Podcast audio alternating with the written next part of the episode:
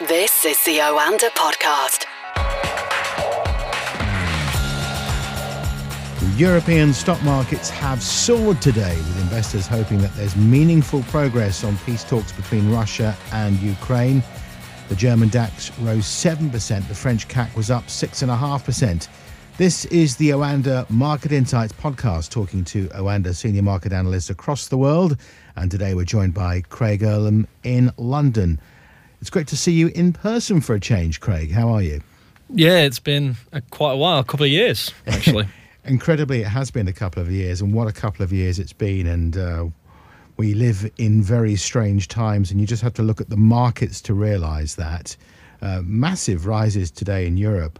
But is this more of a technical correction rather than a change in sentiment about this war? Yeah, I think there's a couple of factors really, really playing into it. I think it's not uh, it's not a coincidence that prior to this rebound that we've seen today, European markets had just about entered into bear market territory over the last couple of days. So that's more just over a 20% pullback um, that we'd seen um, in these equity markets from those recent highs uh, to the uh, lows yesterday. And when around those areas, from a technical standpoint, you can start sometimes start to see some interest uh, coming back in, uh, kind of testing them lows, testing whether we are looking for severely depressed markets or whether uh, a bear market is effectively uh, enough. Um, so you can sometimes see those levels kind of um, it, it bring people back in.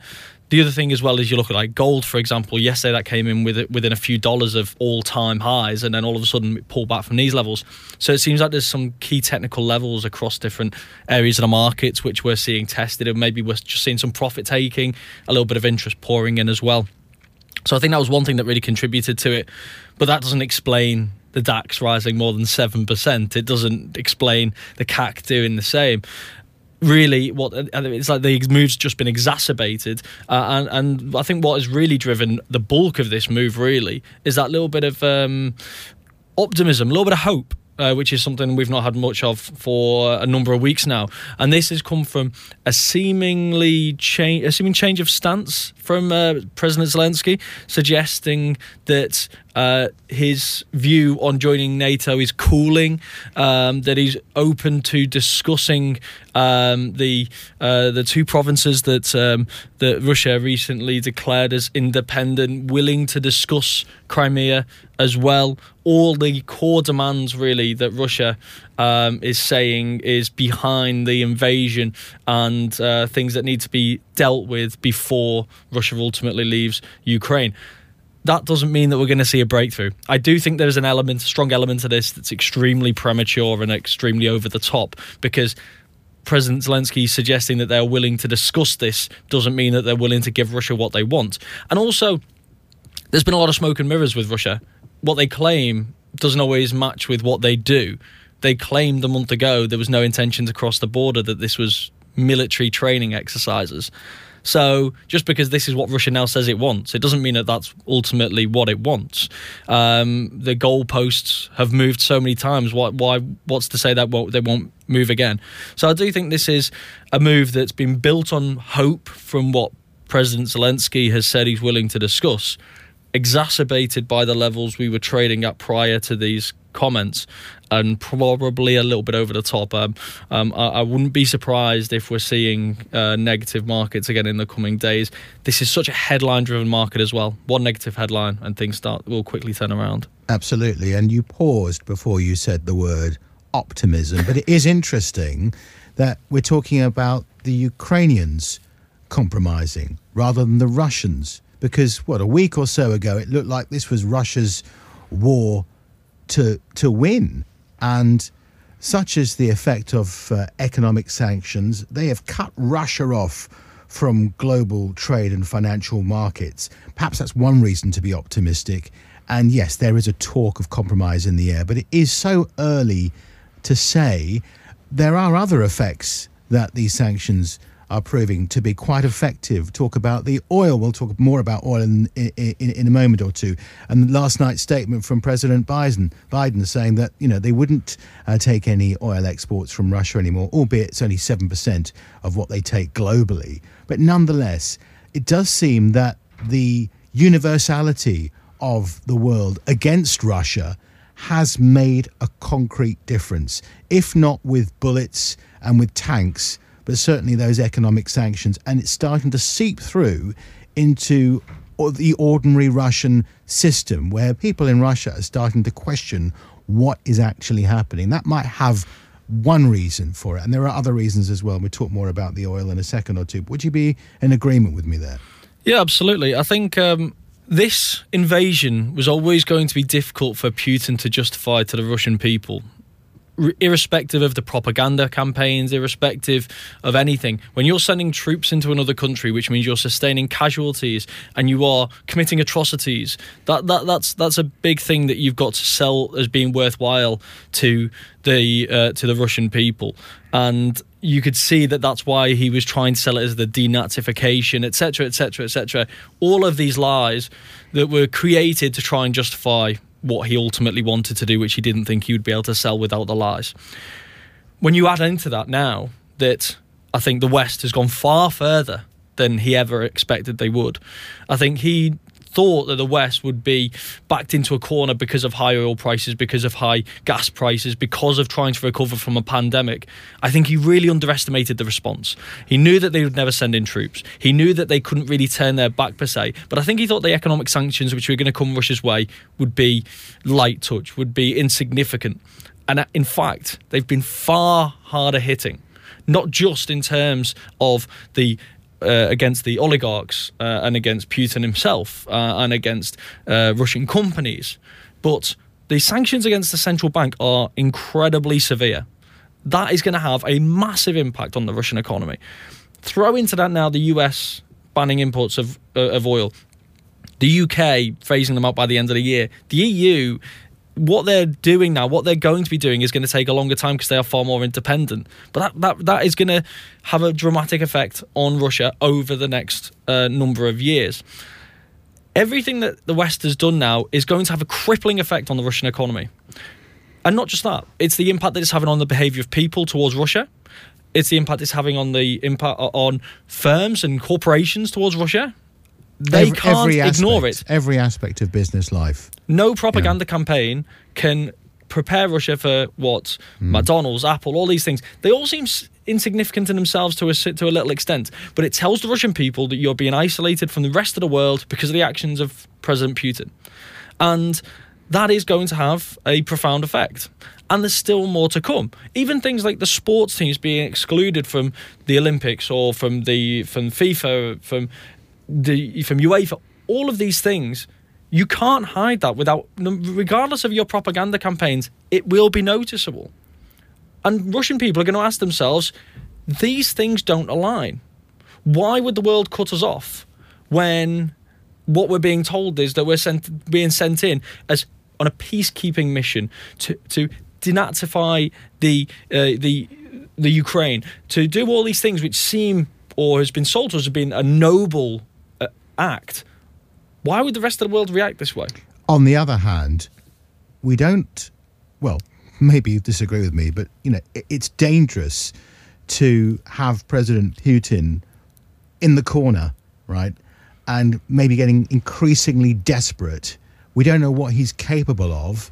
And he needs to be seen to have, and maybe this compromise that you were talking about early on with the president of Ukraine will have something to do with it. He needs to have got something out of this. Otherwise, who knows what could happen if you back a guy into the corner where he thinks he might actually lose his grip on power. Um, this is dangerous, and he, he, we can't beat him completely. Otherwise, it could be a worse scenario.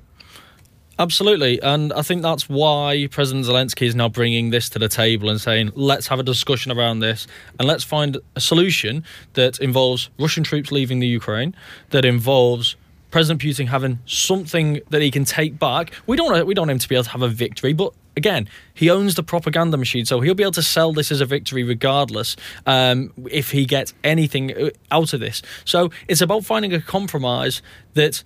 President Putin can take back. And ultimately, the thing he cares most about is the is Ukraine not joining NATO. So I think that's where mm. his victory is ultimately going to come. Then he can, through the propaganda machine, talk about the fact that they de uh, that they demilitarized uh, Ukraine, that they meant that they were no longer a threat. Not only could they, they're not joining NATO, but also we've taken out this site, we've taken out these sites, we've taken out this, we've found this, we've destroyed this, all these other things. Yeah. They can they can make these claims because because they own the press and they they can they they, they can therefore create uh, this story, and that's going to happen regardless of what happens. But they need to be able to go back ultimately with something that um, doesn't justify what they did, but means that um, that that Putin doesn't have his tail between his legs ultimately. And so I do think that that is ultimately going to be the only way out of this situation. The problem that I have is that the and the question I have is, does Putin interested in a compromise? Is it give me what I want, or this will just continue and continue and continue?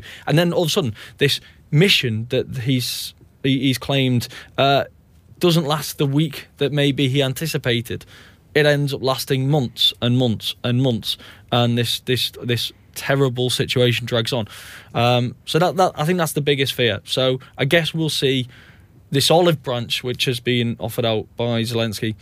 Let's see uh, how it's received because not only do I think will I think this that Putin will struggle to sell this at home the longer it goes on and the more loss of life that they have. I know that again Putin's telling the Russian people that on, that 500 have so far died when the actual numbers that are being reported elsewhere is well into the thousands he may be able to sell certain things back home, but one thing he can't sell is going to be the dreadful impact that this has on the economy as Russia is isolated.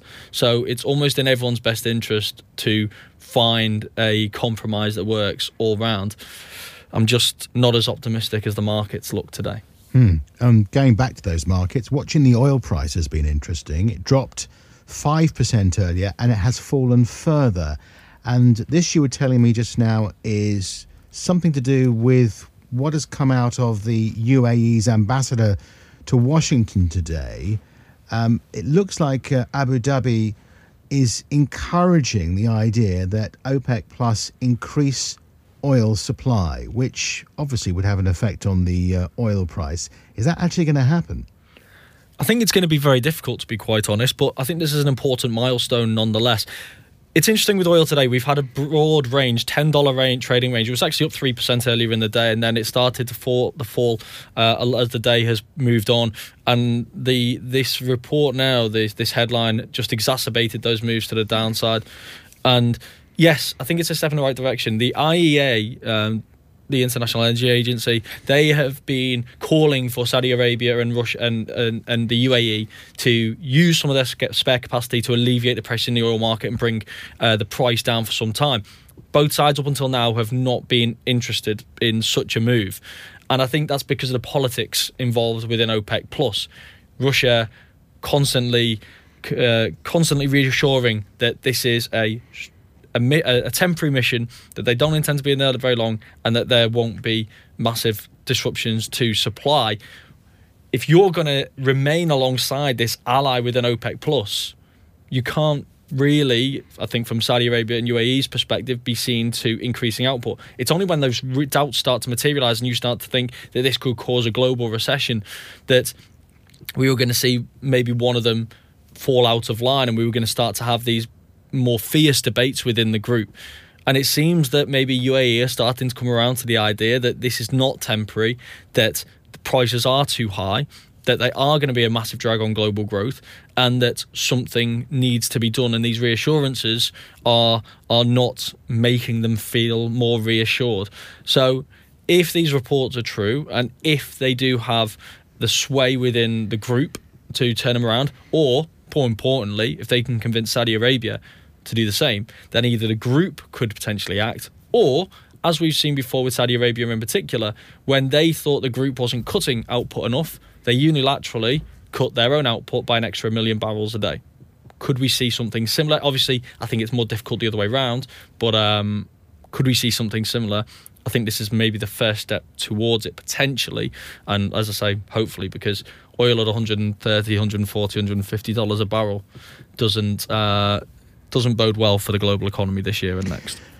No, it doesn't. Now, the European Central Bank meets tomorrow. Is it likely that interest rates will remain unchanged? Probably yes at this stage. Certainly for the European Central Bank, yes. I don't think it was gonna we were gonna see any change on that front any, eh, anyway. they're still buying bonds. Their their asset purchase program is still running, so they're still increasing their balance sheet month by month, and they were intending to do so at least until the third end of the third quarter this year. So the expectation for this meeting prior to the invasion was actually that the ECB, because of record high inflation, that they were going to announce a hawkish shift within the group and they were going to actually start tapering bond purchases more rapidly and bring them to an end sooner and stop increasing the balance sheet. That was going to be the first step paving the way for a potential rate hike if inflation remains high later on this year, maybe early next. And the markets had already started pricing in multiple rate hikes by the end of this year. I think that's changed now. I think the level of uncertainty, particularly within Europe, because of its reliance on Russia, means that we're not going to see rate hikes this year, or there's going to be a very relu- a huge reluctance to raise interest rates this year from the ECB, uh, unless the data forces their hand. Um, but I still think we are going to see the tapering because I think they know that, and I think this is going to be a common thing with a number of central banks now for the next couple of months. I don't think the plans have changed. I think the Fed raises interest rates at the next three meetings starting next week. I think the Bank of England raises interest rates at least at the next couple of meetings, on top of the last couple of interest rate hikes we've already had at the last couple. And I think the ECB will taper as they were intending to because regardless of what's happening in Ukraine right now and regardless of what's happening in commodity markets, there is also an inflation problem. And that can't just be ignored. And there are domestic pressures that are building. Companies are raising prices, people are paying those higher prices, and wages are rising. That's the kind of domestic inflationary pressures that central banks can get to grips with, or at least catch up or get a slightly ahead of the game with in case it gets worse. So I don't think they, I don't, I don't think personally the plans have changed for the next, uh, for the next few months, and then central banks will reassess with a better picture of what's happening in Ukraine, with a better picture of how high commodity prices are once the market stabilises a bit, and how sustainable that's going to prove to be. And once they have a better idea as well of the domestic inflationary pressures, a number of these countries, inflation is expected to re- peak around April, especially here in the UK.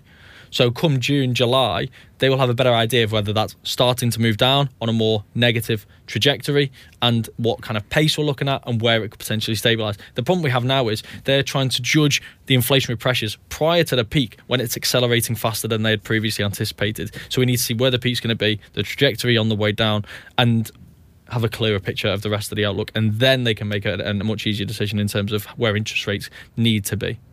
Okay, Craig. Thanks very much for joining us today. Good to see you. Thank you. This is the Oanda podcast.